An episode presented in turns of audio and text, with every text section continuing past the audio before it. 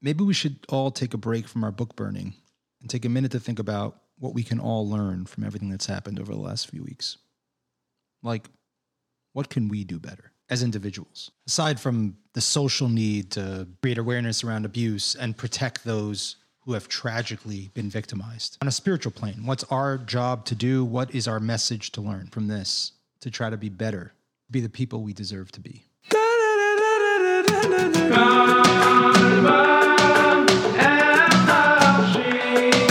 Welcome to Consciously, a podcast focused on honest conversations for regular people seeking spiritual growth. Here's our host, Menachem Poznansky.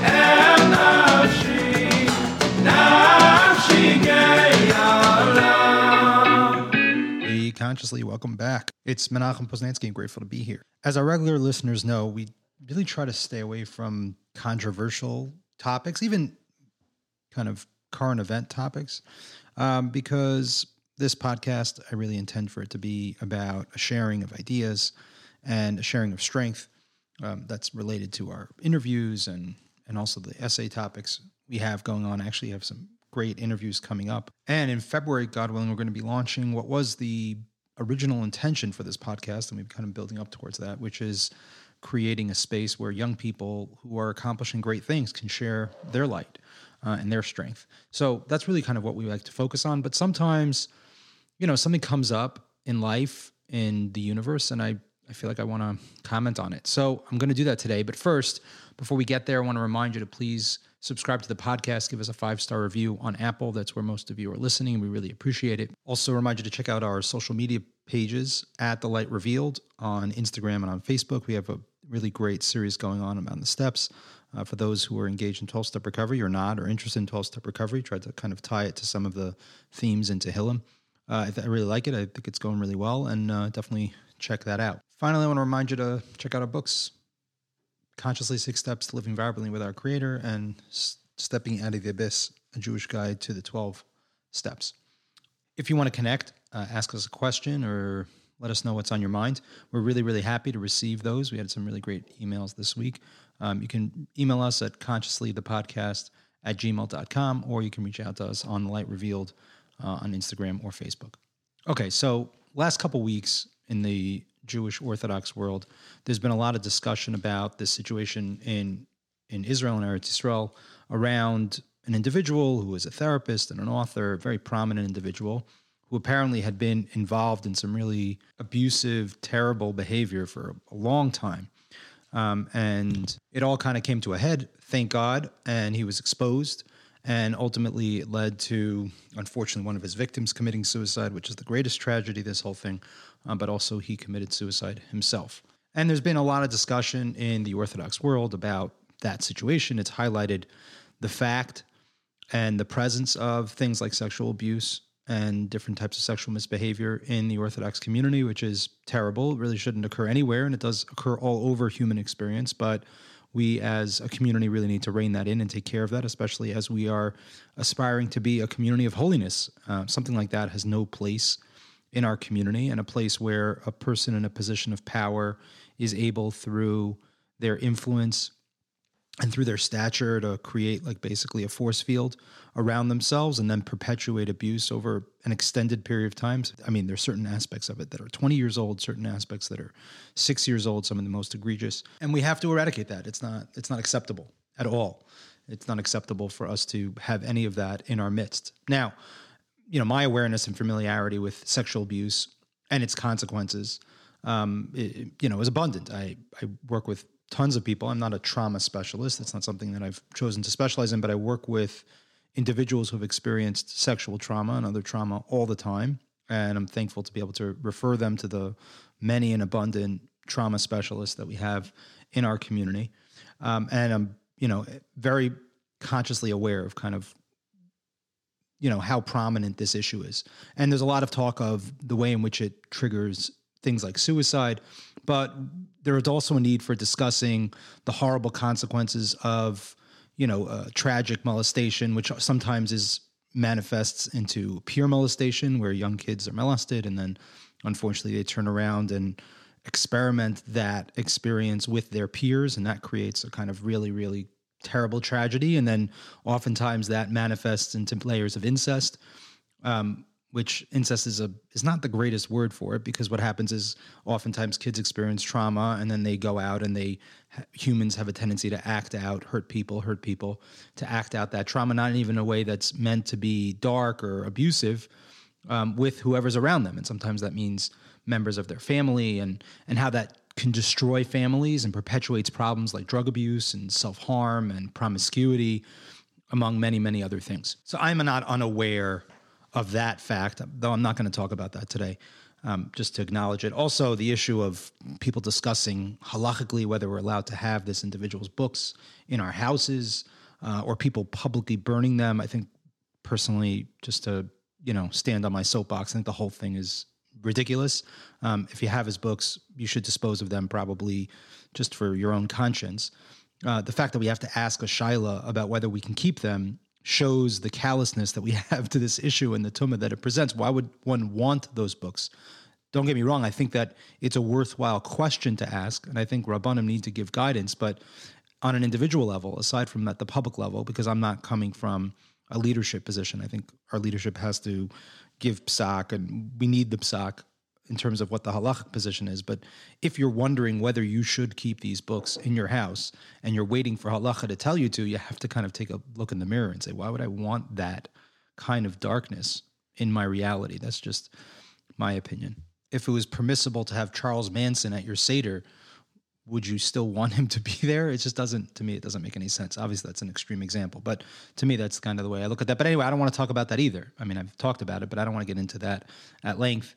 It's just something that's been kind of sticking on me. There's another point that I really want to focus on, which I think relates to each of us and relates to our personal growth, and it's a point that I've kind of focused in on, and I think we can try to learn from this, aside from the very important issues around how our community needs to make changes, which we do. And I pledge my support fully in the kind of things that are being done through organizations like Amudim and the great Torah leaders that are kind of stepping up. I think those things are all awesome. And as I said, it's not the function of this podcast to, comment on that or editorialize on that.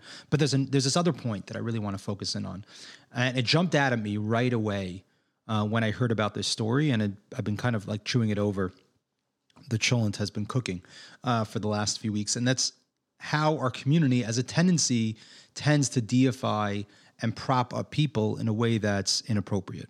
There's that, and then there's also particularly the way in which we allow ourselves to digest material that's really like leveraging people that have suffered kind of like in a sensational way, right? Which is like people interviewing people that suffer without including some measure of anonymity or respect, and how we just kind of like don't have a sense of healthy self-disclosure in a way that's helpful to the person who's sharing it and also helpful to the people listening. Now, mind you, when I talk about the idea of deifying people, I'm not talking about the true tzaddikim. That's not what I'm talking about at all, as I hope if you listen through, you'll see. But rather, it's kind of the way in which we take the statement of Chazal, va'amcha kulam tzaddikim, in all the wrong ways. But before we go there, I think it's pertinent to spend a few minutes kind of defining the terms that we're talking about, to just kind of like help guide us in what the idea that I'm trying to put forward. So as a psychotherapist and as an admirer of sociology and history, I'm very enamored by the intuitive wisdom of how the Tanya frames the stature of people. And what the Tanya does, and everyone knows how enamored I am with the Tanya, anyone who's listened to this podcast, and if you really want to get into great stuff in terms of how the Tanya frames this, please check out Practical Fabriangum, which is another podcast I have the privilege of, producing and participating in, which is the insights of my friend, Mayer Prager, who's got very, very special insight into that. And we have discussions all the time about how these insights play into how we can approach life on a practical frame. But anyway, the Tanya kind of lays out four primary categories of how we can differentiate between a level that a person's on, right? So the first is like the obvious one, is a Rosh Hagomer. And that refers to someone we need to be deeply wary of because they are completely dominated by the darkness that is inside of them, him or her, so they don't even have control over it. They're not a lost cause, but we have to always keep them at arm's length. We should try to influence them in a positive way. We can try to inspire them to do tshuva, to make tshuva, but nonetheless, they're so overwhelmed by their darkness, and oftentimes that manifests in really, really egregious kind of negative behavior that hurts others particularly, that we need to be cautious around them. Another category that the Tanya talks about, and I'm going to kind of flip back and forth for good reason, is the tzaddik v'ra'lo. So now these are individuals, maybe even hundreds or thousands in each generation, amazing and great people that we should admire. But nevertheless, we have to realize that although they are so great, there is a subtle stain of darkness that is imperceivable yet present within them. And if it's not carefully guarded, it can come out. And the Tanya even warns those individuals that they have to treat themselves, well, he interprets a statement of Chazal, they have to treat themselves like kirasha, they have to, as if there's wickedness is present, and that wickedness is possible for them, and to always be on guard. The next level that the Tanya discusses is the Rasha V'Tovlo, and this is where most of us live. And what it's referring to is that it's the Tovlo, the second part is actually the most significant part, is good people who have a tendency to fall into wickedness, sometimes a lot, sometimes a little, but nonetheless, it is always there. And then finally, you have the Tzaddik Gamor, right? So you have the Rasha Gamor, the Tzaddik V'Ra'lo, the Rasha V'Tovlo, and the Tzaddik Gamor. And these are the few people in each generation which we can and should venerate, maybe even in a certain way worship. The ones who are these unique individuals who are channels, who Chazal say that we, you know, if a person feels this connection to God, a Dveikus B'Hashem, when a person feels that Dveikus connection to God is too overwhelming, that the solution to that, the medicine for that is to be Davik, to Talmidei Chachamim, to be Davik to great people. And these, for sure, are those people that we want to be attached to. They are a medium and connection to our truest self and to the Creator himself. So these are the four categories that the Tanya describes, and all of us at any given time, in any given moment, fall into one of these categories. Now, there's a fourth category, right, which is the first book of Tanya is famously about, the Beinoni, and that's a level that Tanya explains that we all, even in some ways the Tzaddik Gamor, as the Alter Rebbe testified about himself, strive to come to, strive to achieve, or strive to live by. And that's a state where a person has self-mastery in their actions, speech, and thought, no matter what kind of tumult is going on inside of them, no matter what their emotions are dragging them to. At the end of the day, they always do the right thing, trying to do the right thing for free and for fun, because the Eibishter wants us to, and because he grants us the privilege to do the right thing. So we have, briefly to review, is these four levels. Tzaddik Gamor, a complete and total tzaddik who we venerate and even worship. They're a gift from Hashem to have such people, and to privilege to meet such people, and to be connected to such people, and to learn from their ways, both while they're present in this world and also after. The books that they write, the Sfarim that they write, and they leave for us throughout all the generations. How fortunate we are that their neshamas were present in this world.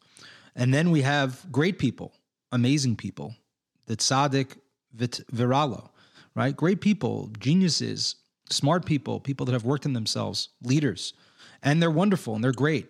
Some greater and some slightly less great. Nonetheless, they are so great that it's really hard to see the negativity in them. The negativity doesn't really manifest itself often, but it's important for us to remember that it's there. They must remember that it's there. We must remember that it's there, not to look for it, not to try to see it. And obviously, we have to be dan l'kav schus at all times, but to remember that even in our greatest people, there are flaws that are present that can emerge theoretically in a moment. Then we have the Rasha V'Tovlo, or the V'Tovlo who happens to sometimes be a Rasha, right? The good person, the nice person, the knucklehead who's struggling to do the best they can one day at a time, and oftentimes they fall short of that, and wickedness can come into their lives.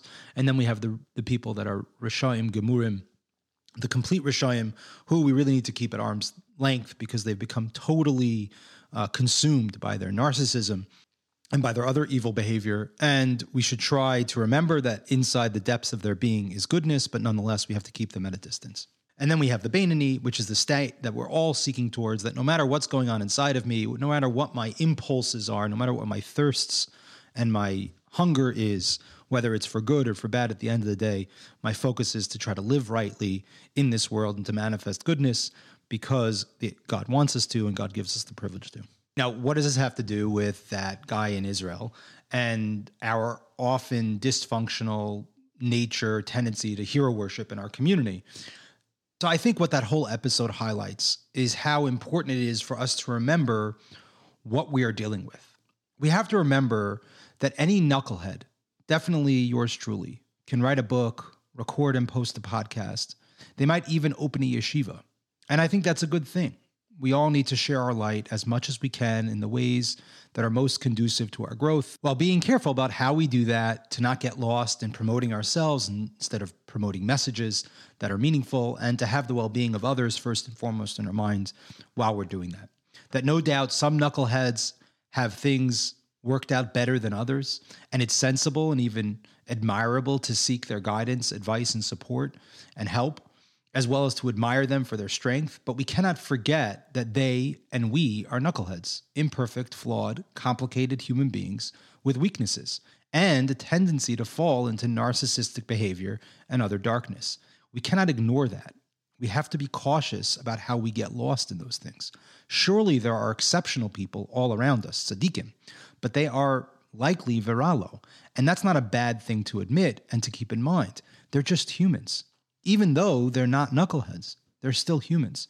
And when we miss these facts, we fall into the kind of mindless slumber that can open the door to having a frum, an arduously observant and holy society that buries our head in the sand when someone we have propped up misbehaves.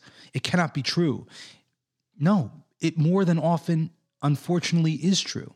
If it quacks like a duck, unfortunately, it's usually a duck. We have to wake up and realize that our deluded tendency and need to have those we admire be more than they are opens the door to abuses. It makes leadership impossible because these leaders have to constantly maintain or feel the necessity to maintain the false perception of perfection that we project on them, that they can't possibly truly succeed at. You know, we can complain about our lack of leadership, but the way in which we treat leaders, the distorted way in which we as a community of knuckleheads doing the best we can one day at a time treat our leadership, creates a circumstance that fosters terrible stumbling blocks like arrogance and ego for those who are succeeding. It fuels also our own false sense of aspiration and unreasonable measure for success. It doesn't let us be normal. It doesn't let us venerate normal. Most of all, it holds us back from connecting to the true tzaddikim, who are the ma'or, the source of light, which guides us out of the darkness. In the age that Andy Warhol famously predicted, where everyone has their 15 minutes of fame, we have to keep perspective on who we are and who others are. To venerate the truly exceptional, respect and admire those who embody light, keep in mind we are all the essence of good at the core of our being, some more covered than others, and accept ourselves and most everyone around us as fellow travelers on the knucklehead journey of life. The two most important messages I think we need to focus in on from this horrible tragedy is, first of all, to hold our leadership accountable for doing the right thing and not allowing abuse to perpetuate, but also to take a look inside of ourselves, to see where we can grow, take responsibility for being an immeasurably greater community. To learn to laugh at ourselves, embrace and accept others for their failures, fiercely protect the weak and vulnerable when darkness manifests into evil, acknowledge when those we admire fall short, with the courage to face uncomfortable truth, all as we continue to trudge the road of a happy and holy destiny. Wishing you a great week.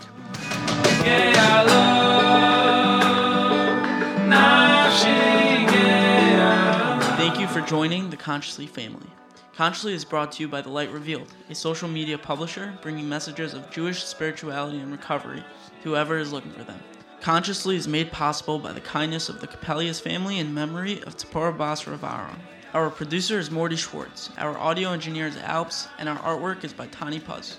Our social media team is led by Tihil and Asanian with help from Zoe Poznansky. The assistant to the regional co-host is Shmaya Hanekman, and our music is by Eitan Katz featuring Zushka. If you've enjoyed this podcast, you can give us a review and subscribe on Apple, Google, Spotify, Stitcher, and wherever else you get your podcasts. We love connecting with you, so please feel free to email us at consciouslythepodcast@gmail.com or private message us on Instagram or Facebook at The Light Revealed.